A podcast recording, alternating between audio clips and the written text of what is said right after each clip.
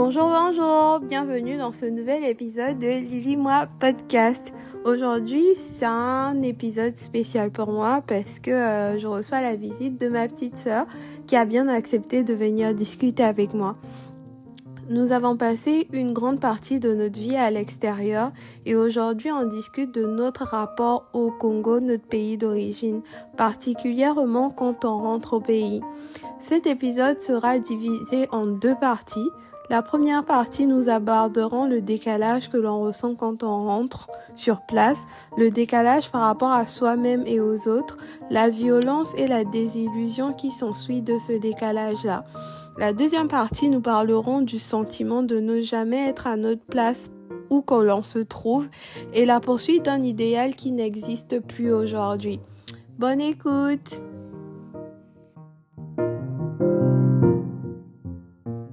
Bonjour, moi c'est exaucé. Pourquoi tu ris Non mais t'as une voix de quelqu'un qui... qui sort du sommeil ok, ok, ok, go. Ok, on va être plus sérieuse. Vous l'aurez compris, j'ai invité euh, ma sœur. Je pense que j'ai beaucoup parlé d'elle euh, dans plusieurs épisodes. Aujourd'hui, j'ai pu la forcer, finalement, la traîner des pieds pour qu'elle accepte d'enregistrer avec moi. Ça fait des mois, elle voulait pas. Et je vais la laisser se présenter elle-même. Euh, salut, bonjour. Donc, je suis la sœur, la petite sœur. Et euh, voilà, ça. Enfin, au bout de plusieurs, plusieurs, euh, plusieurs hésitations, j'ai décidé de participer parce que j'aimais bien le podcast, quoi, l'expérience, le partage. Elle ment, en fait. J'ai dû lui faire du chantage. Et tu es obligée de tout dire. Mais ça vaut ce que ça vaut. Ok, donc en fait, aujourd'hui, on a décidé de partager notre expérience sur euh, le retour au pays et comment on peut se sentir étranger chez soi. Et le retour au pays, pas, oui, toi tu as habité, oui, c'est vrai. En tant que retour au pays quand tu vas, il faut y habiter, mais pas seulement, aussi retour au pays quand tu vas pour des vacances ou des séjours plus courts. Ouais, du coup, en fait, mon expérience à moi, c'est le retour au pays pour y habiter. Et ton expérience à toi, euh, c'est le retour euh, pour des périodes un peu plus courtes, en fait. Ouais. Ok, donc euh, déjà moi, euh, la personne qui a reposé le sujet, c'est Marion. Elle n'a pas dit son prénom, elle s'appelle Marion. C'est parce que euh, l'expérience est toute récente pour elle. Et j'aimerais commencer par Qu'est-ce que euh, que tu as ressenti euh, en rentrant au Congo en étant adulte? Je tiens vraiment à préciser en étant adulte en fait. C'était quoi ton ressenti? Parce que tout à l'heure on, parlait de l'épisode et tu parlais du décalage. Avant de, de, vraiment rentrer sur ce décalage-là, c'était quoi ton ressenti pour euh, qui t'a amené à ce sentiment de décalage en fait? Le, le sentiment du décalage, enfin, si je vais pour situer les choses, moi j'ai grandi au Congo jusqu'à mes 18 ans et je suis partie du Congo après mon bac. Et donc j'ai vécu à l'étranger, euh, j'ai vécu en Europe et, et entre-temps, je, je, pendant les vacances, je rentrais. Au début, les deux premières années où je suis rentrée, j'ai pas senti de décalage parce que je rentrais, j'étais qu'à la maison, j'avais la même vie qu'avant de partir au Congo parce que nous avons grandi dans un environnement où les parents étaient très stricts et très protecteurs, donc dans un cocon très familial. Et les deux premières années, quand je rentrais, je rentrais que dans ce cocon familial. Le premier décalage que j'ai eu, c'est quand je suis rentrée pour faire un stage où je suis sortie de cet environnement purement familial et j'ai eu j'ai commencé une euh, première expérience euh, professionnelle euh, Ouais, en fait, je voulais aussi apporter une précision parce que en Afrique, quand on, enfin, en Europe, quand on parle de famille, on voit surtout les parents, les enfants. Mm. Mais en, au Congo, en tout cas, je vais pas parler de l'Afrique parce que euh, c'est grand, enfin, chacun sa culture, chacun ses coutumes. Mais au Congo, en tout cas, quand on parle de famille, c'est pas juste la famille nucléaire, papa, enfant mm. et les enfants, quoi. C'est vraiment les tantes, les cousins, c'est tout ça qui constitue la famille. Donc, quand Marion parle d'être dans le cocon familial, c'est vraiment la famille nucléaire parce qu'à Pointe-Noire, en fait, il y avait que les parents et nous, en fait. Il n'y avait pas cette grande famille, des oncles, les tantes et tout. Donc, le retour, c'est un peu le retour euh, dans la famille nucléaire au final. Oui, dans la famille, euh, dans la vie euh, à 4, quand, enfin à 4 puis à 3, quand toi, toi tu es parti étudier à l'étranger parce que tu es parti avant. Mais dans cette routine, on était que papa, maman, chacun ses petites occupations et on se retrouve le soir. Et euh, donc, comme je disais, les deux premières années, je rentrais vraiment dans ce contexte-là. Et moi, ça m'allait très bien parce que euh, je rentrais pour retrouver ce contexte-là. Et après, la première fois où j'ai ressenti un décalage, c'est quand je suis rentrée pour faire un stage où je suis sortie de cet environnement pour aller dans un environnement professionnel.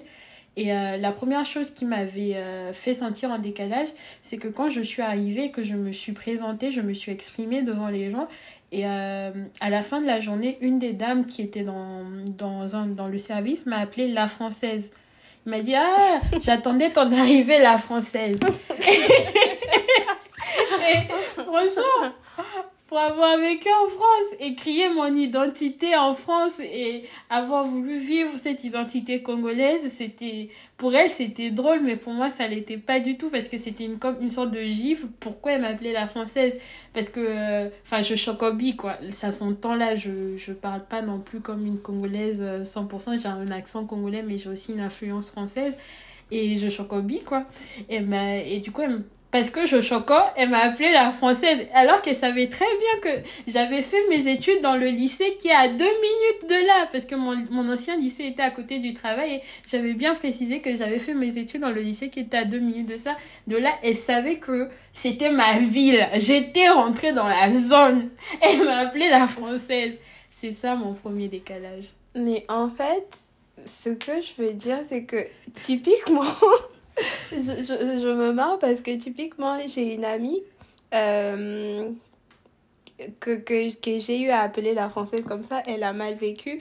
Et là, je veux pas faire l'avocate de la dame, mais en mode, elle voulait juste te titiller parce que tu venais d'arriver en fait. Pourquoi tu l'as vécu comme. Euh, enfin, pourquoi tu l'as pris. Euh, pourquoi ça t'a touché en fait?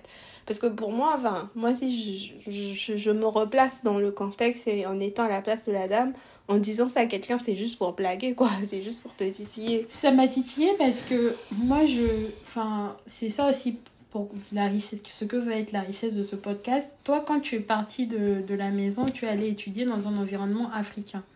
Moi, quand je suis partie, je suis venue dans un environnement français qui est complètement... Euh, et j'étais dans une petite ville, j'étais la seule noire de ma classe dans un environnement 100% français. C'était vraiment un gros décalage.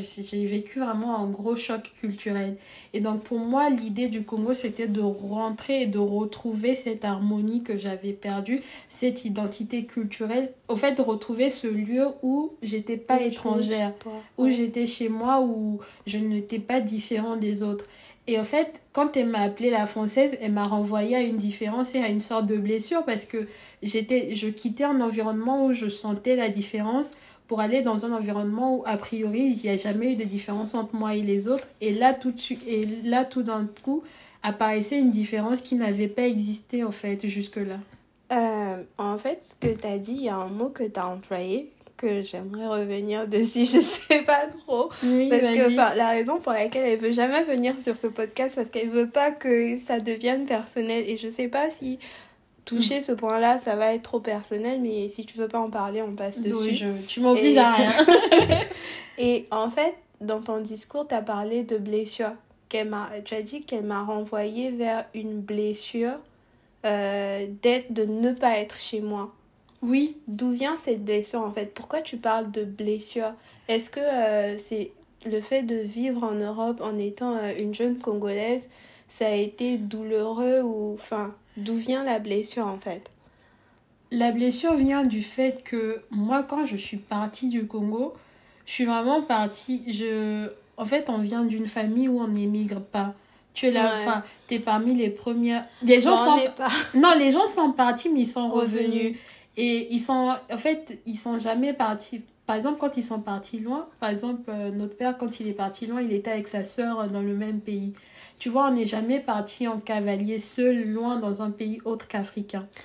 Et j'ai aussi envie de dire qu'il est parti, il est parti en fait avec ses potes. Oui, avec Genre, ses potes. C'était pas que sa sœur, c'était vraiment euh, Un toutes ses potes, tous ses potes, et ils vivaient tous ensemble en fait dans ce pays-là. Donc c'est un peu comme si il en prenait un bout du Congo comme on emmenait Mhm. dans ce pays-là. Donc du coup, il, il restait toujours dans son, de son même environnement, même si c'était un autre pays, il a eu à avoir aussi des chocs. Mais lui, il restait quand même dans ce. Et moi, quand je suis venue, en fait, euh, je connaissais déjà des gens, qui, des gens ici, mais ces gens-là n'étaient pas dans ma classe, ils n'avaient pas les mêmes, euh, le même rythme de vie que moi. Moi, j'étais venue en, pré- en classe préparatoire, donc c'était un autre rythme de vie. Eux, ils étaient déjà dans d'autres niveaux, de, dans d'autres euh, échelles de leur vie. Et je les voyais typiquement les dimanches, mais ça s'arrêtait là. Et parfois dans les soirées. Donc, j'avais pas un, dans mon quotidien, il n'y avait pas cette part de Congo qui était très forte. Parce que moi, j'ai toujours été très fière de mon identité. Et je la retrouvais pas. Et comme j'étais la seule noire et que les gens ne, ne savaient pas vraiment d'où je venais, ils, euh, ils me brusquaient un peu à me poser des questions qui, euh, qui n'étaient pas. Enfin, des questions qui étaient naïves, tu vois. Parfois, c'était pas forcément de la méchanceté parce que Mhm. Au milieu de tout ça, je me suis fait parmi mes meilleurs potes jusqu'aujourd'hui, je les appelle. Mais en fait, le choc a été trop grand et au début, maintenant, je le vis plus comme une blessure, mais au début, je l'ai vécu comme une blessure. J'ai vécu comme si on me, on me provoquait dans mon, de mon identité, comme si j'étais seule, au fait. Euh, est-ce que, en fait, c'est juste pour clarifier, Mhm. hein, est-ce que ces provocations-là, est-ce que c'est parfois des moqueries, euh, peut-être parfois innocentes qu'on fait entre amis, ou bien c'était euh, des attaques frontales, ou bien Non, c'était... c'était euh, pas c'était pas des moqueries, c'était pas les gens n'étaient même pas foncièrement méchants en fait. Je pense que c'était aussi une blessure parce que même moi-même j'étais en décalage par rapport au Congo parce qu'on me demandait oui, c'est comment le Congo, c'est qu'est-ce qui enfin on, me demandait par exemple est-ce que tu as déjà vu des lions et tout? Forcément forcément j'étais là euh, what the fuck enfin le Congo c'est pas un safari géant. Là, c'est là, on me l'a pas encore faite.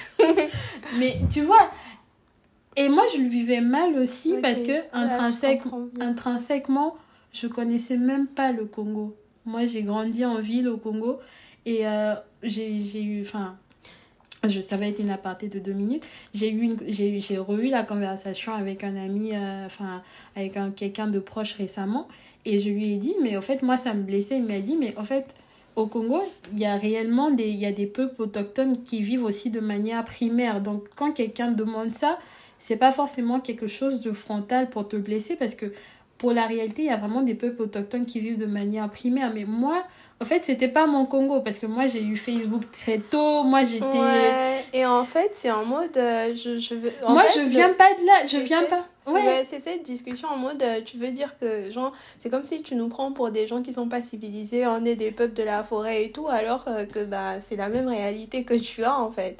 Moins les gratte-ciel, mais.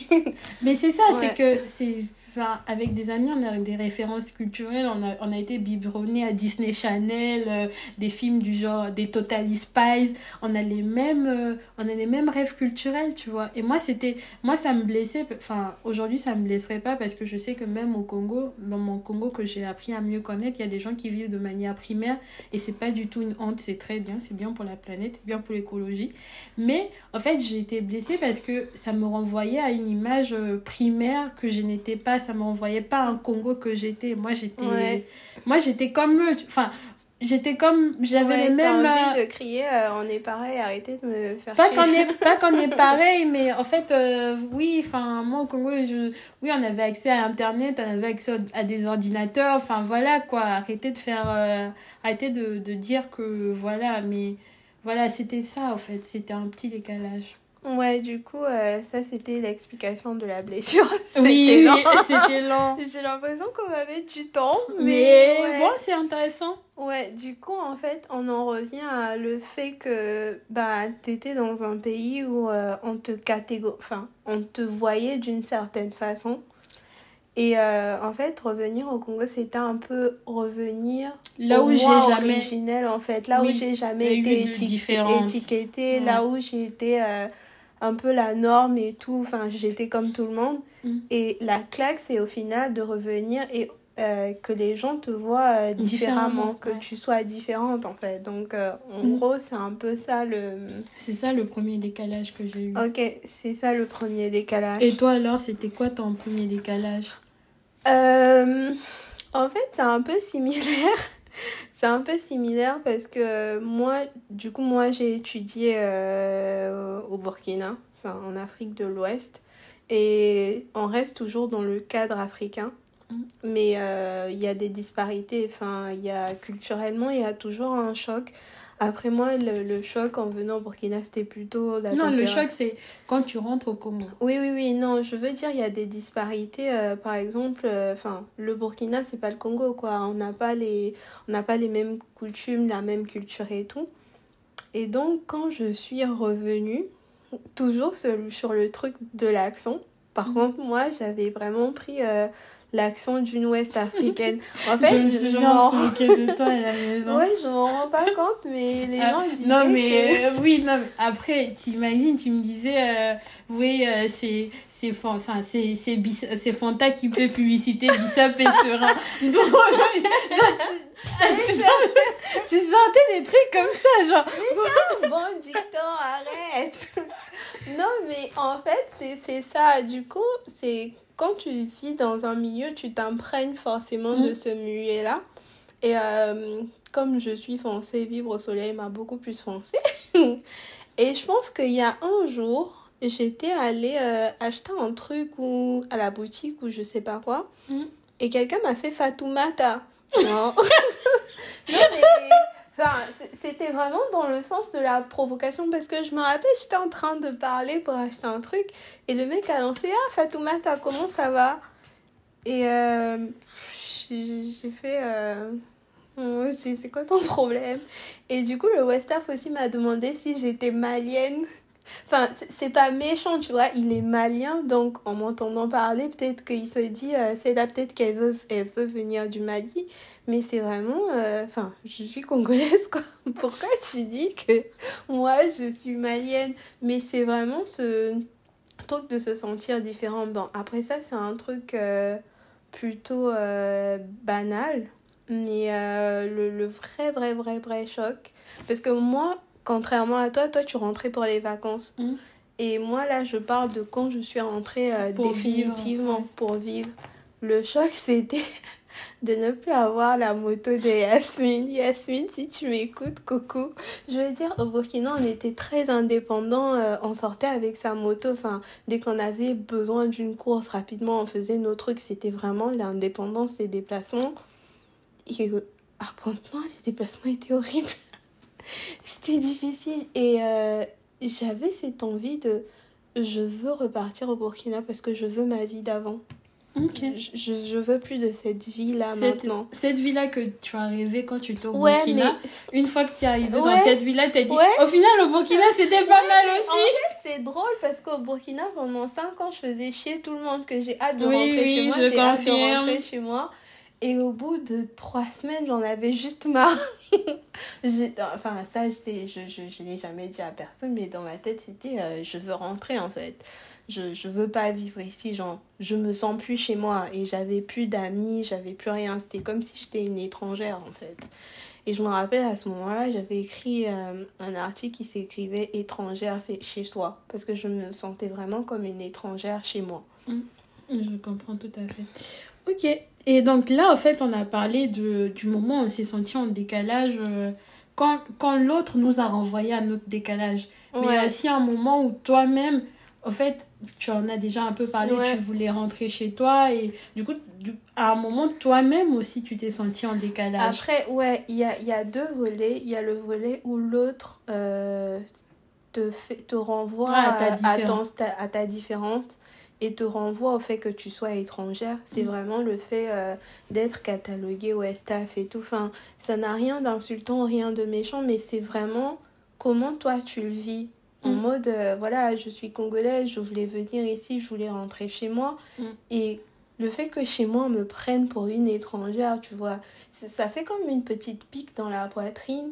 Et le fait de, de du décalage personnel, c'est quand moi qui rêvais de chez moi, me retrouve à vouloir repartir à un endroit qui au final je me disais c'est pas chez moi mais euh, le leur c'est que avec le temps ça a aussi fini par être un peu chez moi tu vois Mhm. donc c'est le fait de, de, de se sentir soi-même étrangère et le fait que les gens te disent que tu es étrangère Mhm. et toi ton rapport à toi-même du coup? Bah, moi, j'ai. Bon, ce qui, re- ce qui résume euh, mon rapport à, à moi-même euh, par rapport au fait de se sentir étrangère, c'est une parole dans une chanson de Gaël Faye. Euh, c'est, il dit Mon seul pays, c'est moi. c'est c'est fort Voilà, mon seul pays, c'est moi parce que, comme je t'ai dit pendant ce stage-là, il y a eu le choc euh, culturel qu'on appelle la française. Et en fait, on était allé à une soirée, typiquement, on avait mis la musique de MLG. mon Christ Mon Christo Et du coup, moi je sais pas danser, mais j'adore m'ambiancer. Je suis allée et tout. Moi, tout le monde était sur la piste. Moi aussi, je suis venue. Ils m'ont dit Ah, la française, toi aussi tu danses J'ai dit, Mais what Allez vous faire foutre. Mais what? Enfin, ça c'est une anecdote. Et aussi le décalage professionnel. Finalement, moi j'ai été, j'ai été formée en France, que je le veux ou pas, j'ai des façons de travailler de la de France. la France Et ça, ça a été un très gros choc. Parce que moi, j'étais allée faire ce stage comme test. Je voulais tester sur trois mois comment ça se passait. Et l'année d'après, je voulais rentrer au Congo. Non, ou deux ans après, parce qu'il me restait encore euh, deux ans. Et donc, les années d'après, je voulais rentrer au Congo après mes études. Et ça a été terrible pour moi parce que je me suis dit, mais en fait, ça marche pas. Je suis pas. C'est plus chez moi. C'est plus. euh, c'est- pas, le Congo- c'est pas le Congo que j'idéalisais. Et en même temps aussi, comme tu as, comme, comme tu as dit, j'ai eu le même choc que toi. Il y avait des facilités de, de la vie quotidienne qui me manquaient, que j'avais Ouais. en France, qui me manquaient énormément. Euh, les typiquement, coupures d'eau moi je j'arrivais pas enfin, les coupures d'eau encore, mais moi, c'était les mais trucs les typiques. coupures d'eau il y avait pas d'eau Oui. Au Burkina j'ai jamais eu des problèmes d'eau il y avait pas d'eau c'était horrible Bah, c'est ça. Moi, non, moi, c'était plus euh, des choses du quotidien, tu vois. Typiquement, faire ses courses. Moi, Ouais. je. Et Ouais. quand, pendant mon stage, j'étais en immersion totale parce que mes parents avaient déménagé de Pointe-Noire, donc la ville où euh, j'avais grandi et que je faisais mon stage. Et donc, les premières semaines, j'étais toute seule dans, ma maison, dans la maison familiale à faire mes courses, à me faire à manger.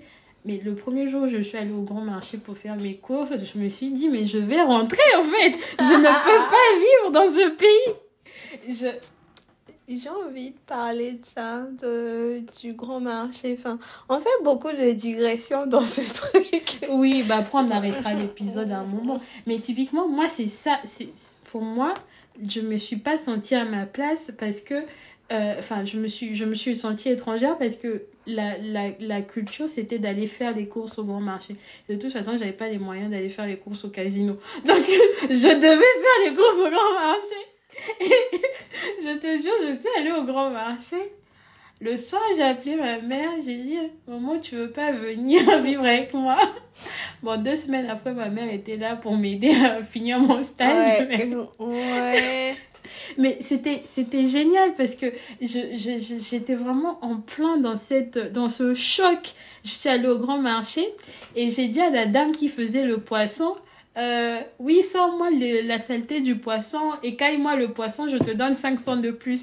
Et il y avait un monsieur qui était à côté, il a dit Hé, ben baquet, tu y ailles Pour ceux qui comprennent pas, ça veut dire, hey, vous les femmes d'aujourd'hui.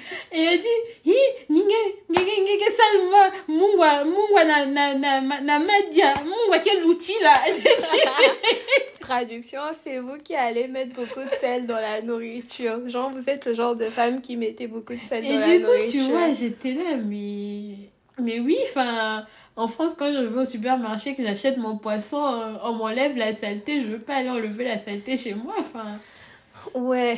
C'était Le ces petits, ces le petits, grand marché, j'ai envie de parler de ça parce ces, que... ces petits, ces petits trucs-là, moi, c'est vraiment le quotidien. En France, autant en France, j'arrivais à me gérer toute seule, à aller faire mes courses, me faire à manger, me faire mes trucs.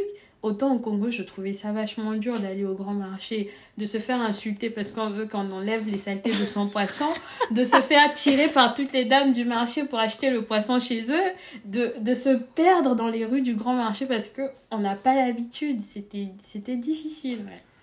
Ouais, moi j'ai vécu au Burkina et euh, au Burkina, c'est vrai que moi j'ai toujours fait les marchés dans des petits marchés où il n'y a jamais beaucoup de monde, euh, machin, c'est plutôt tranquille. Et euh, j'étais toujours avec mes amis, donc enfin on était entre nous, enfin ça passait bien et tout. Et puis il n'y avait pas ce truc où on te tire comme au grand marché, donc et c'était aéré en fait.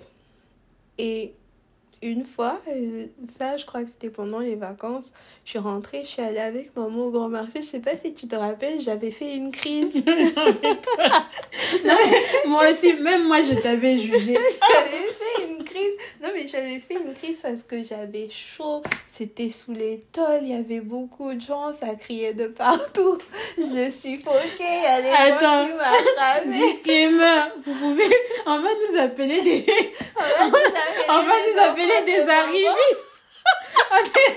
on n'est ni arrivistes ni enfants de bobo. Non, mais en fait, c'est, ça faisait tellement longtemps que je te jure. Attends, tu es en train de, de nous exposer. Ah ouais, mais, eh, mais je, sais pas si tu te souviens, ce jour-là, j'avais fait une crise. même moi, je t'avais jugé. j'avais fait une crise. Et après, là, je ne vais plus aller au grand marché. Je trouvais toutes tes excuses. Et. Euh, en hiver abondant, je faisais toujours mon marché au marché de Chimamba parce que c'était le petit marché tranquille. Même si les choses étaient chères, j'achetais mes choses tranquilles sans qu'on m'emmerde en fait et sans que je fasse des crises. enfin bref. Donc ouais, il y a... Euh, oui, il y a ce sentiment en fait de...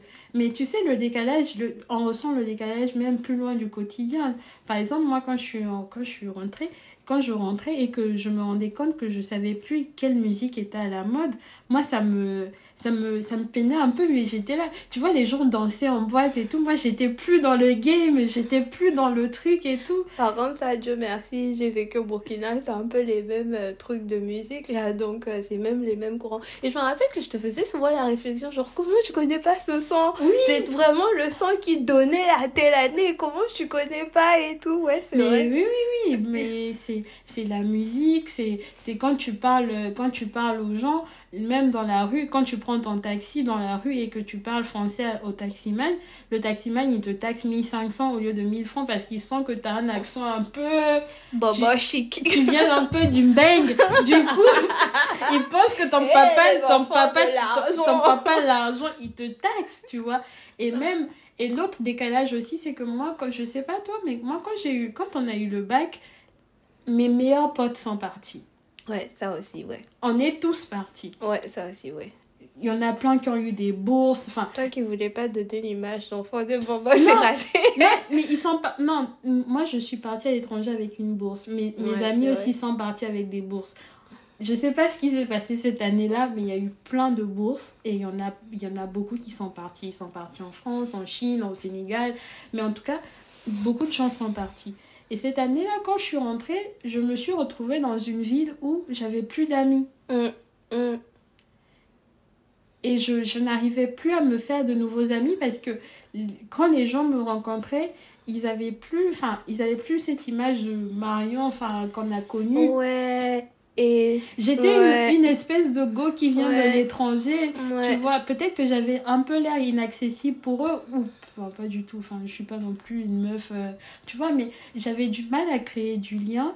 Et c'était dur parce que j'avais. Après, je pense aussi que c'est le fait que peut-être les centres des terrains n'étaient plus les mêmes en fait chacun a évolué dans un milieu différent. Euh, tes centres d'intérêt ont évolué dans un certain mmh. sens. Et eux aussi, euh, les leurs ont évolué dans un certain sens. La vision de la vie a évolué euh, dans des sens peut-être opposés ou dans les mêmes, je sais mmh. pas. Mais du coup, quand vous avez plus les mêmes bases, la, plus la même vision, plus les mêmes passions, c'est compliqué de, de se faire, de créer du lien en fait. Ça, ça, ça, ça, pourtant encore c'est bien tu venais juste pour partir. Et moi, je me rappelle quand je suis rentrée, j'avais tellement pas d'amis, je sais pas si tu te souviens, je voulais tellement sortir, il y avait jamais personne et je me rappelle que j'étais allée au restaurant seule la première fois et t'as dû rester au téléphone avec moi. Oui, on pour qu'on discute, pour qu'on fasse ce Congo ça parce que j'arrivais pas, il y avait vraiment personne et t'es resté là au téléphone avec moi. Je te disais, ouais, regarde, il y a un mec qui est rentré dans le resto, il fait ça, il fait ça. C'était marrant, ouais. Oui, c'était ça. Moi, mes, mes, mes, meilleurs amis sont partis aussi en même temps que moi. Ils ont eu des bourses, ils, ont, ils sont partis. Et donc, quand je suis rentrée, bon, j'étais rentrée aussi avec un, un, très bon ami, mais au fait, j'avais plus ce cercle-là. Euh, ce cercle-là. Donc c'est toutes ces choses-là, ce sont toutes ces choses-là qui font que au final, euh, il y a le regard de l'autre qui te qui t'envoie à ton décalage, mais aussi ton propre regard. Et surtout, c'est ce qui est traître, c'est que en même temps, tu es dans, dans, dans ce pays où, euh, pendant, moi, pendant toute l'année scolaire, je rêvais de me retrouver au Congo. Et en même temps, quand j'étais au Congo, j'avais, hâte de rentrer en France. Et j'avais un peu honte d'avoir hâte de rentrer en France parce que c'est mm. comme si je trahissais mon pays, tu mm. vois. Je trahis... trahissais aussi. je me trahissais moi-même euh, de vouloir euh, partir alors que je passais toute mm. l'année à, rêver, à, rêver de rentrer. De ce moment-là. Euh, ouais, du coup, quelles ont été tes désillusions à toi? J'ai eu bon j'ai eu plusieurs désillusions. Cite les principaux. Bah, ma première désillusion en fait c'est que euh, je le Congo dans lequel je rentrais à chaque fois c'était pas le Congo euh, de mes que enfin le Congo que j'imaginais. Et il fallait que je m'adapte Mm. La deuxième désillusion, c'est que professionnellement, en fait, euh, j'étais en décalage. J'étais en décalage avec, euh, avec comment les gens travaillaient au Congo. Il fallait que je me réimprègne les codes parce que j'avais plus les j'avais j'avais enfin je sais même pas comme j'ai jamais travaillé au Congo j'avais pas les codes Mm. du travail au Congo. Et c'était très bien ce stage parce que j'ai pu comprendre un peu les codes. À la fin, j'ai compris les codes du travail au mm. Congo. Mais au début, au fait, euh, je me suis rendu compte que j'avais pas du tout les codes du travail au Congo et donc il fallait, euh, il fallait s'y remettre en fait. Mm-hmm. Ça, c'est les principales désillusions. Mm. Et toi alors euh, C'est un peu ça. Mais enfin après, ma question qui devait suivre chez toi, c'était la violence qui s'en est suivie, mais chez moi, c'est un peu des illusions, plus violence en fait, de cette désillusion-là. Euh, en rentrant au Congo, je, je suis rentrée, j'ai vécu une période de chômage, j'ai dû commencer à travailler et tout. Mhm. Par exemple, des histoires comme le harcèlement sexuel ou euh, des trucs comme ça, j'ai jamais eu à vivre ça en fait. Et c'était vraiment ça qui était terrible pour moi. Parce que concrètement, on me disait euh, par A plus B, si tu veux un boulot, tu dois coucher, quoi. Et moi, j'étais là, mais enfin, j'ai fait mes études, j'ai fait mon truc. J'ai fait un stage au Burkina, il n'y a jamais eu mes patrons qui ont essayé des approches, des machins. Et, mais là, c'est. En fait, c'était même pas voilé, en fait. C'était par A plus B, c'était cash. Et je me rappelle même une fois, je t'avais appelé en pleurant. Yeah! T'as souffert avec moi. Je t'ai appelé en pleurant parce que voilà, on m'avait fait une proposition comme ça. Et donc, il y avait cette partie des illusions et toute la il y a violence. Le sexisme euh, aussi. Ouais, toute la violence qui s'accompagne avec. Et, je me... et, et aussi, j'ai réalisé que j'étais une femme. Mm je sais pas, c'est bête de dire ça comme ça parce que j'ai une non, moi je le, depuis que moi je, le dis suis toujours, une hein. enfant. Moi j'ai réalisé que j'étais une femme. J'ai vraiment réalisé que j'étais une femme en fait, que mm. voilà, ma place était dans la cuisine. La place de la femme. c'est dans la cuisine. Et c'était vraiment, euh, je parle de ça, de désillusion et j'assemble ça à la violence parce qu'au final, je suis rentrée avec un diplôme, je pensais avoir fait euh, des choses et tout. Et euh, chez les tantes, chez les machins, on me ramenait à ma condition de... Mais c'est quand les bébés C'est quand le mari Et euh, ouais, c'est tout ça, les désillusions. Ah bah moi, sur ce point-là, j'ai une, j'ai eu un... Ça m'a... Enfin, moi, le sexisme, j'en avais conscience depuis longtemps. Par exemple, moi, au lycée, j'ai fait espagnol en espagnol, on on a abordé un thème qui s'appelle el machismo, les hommes machistes. C'est un peu le sexisme. Je parlais pas de sexisme, à l'époque, mais souvent dans ma classe, je disais, moi, moi je suis contre le machismo. Et du coup, tu vois, je disais tout et j'étais. C'était viscéral en moi. Je disais non, tu vois. Et j'avais, j'avais une fois, on m'avait dit, mais oui, Marion, euh, quand tu seras à l'université, il euh, il faut pas être très intelligente parce que euh, les hommes auront peur de toi. Mais moi, genre, Moi, j'étais, pour tout, pour tout dire, j'étais persuadée que dans ma vie, j'allais jamais me marier. Parce que ce que je voyais là, non, j'allais pas me laisser faire, tu vois. Et donc, j'ai. Ok, ok, je pense qu'on va arrêter la première partie là. Ok. Et après, on passe à la partie 2. D'accord.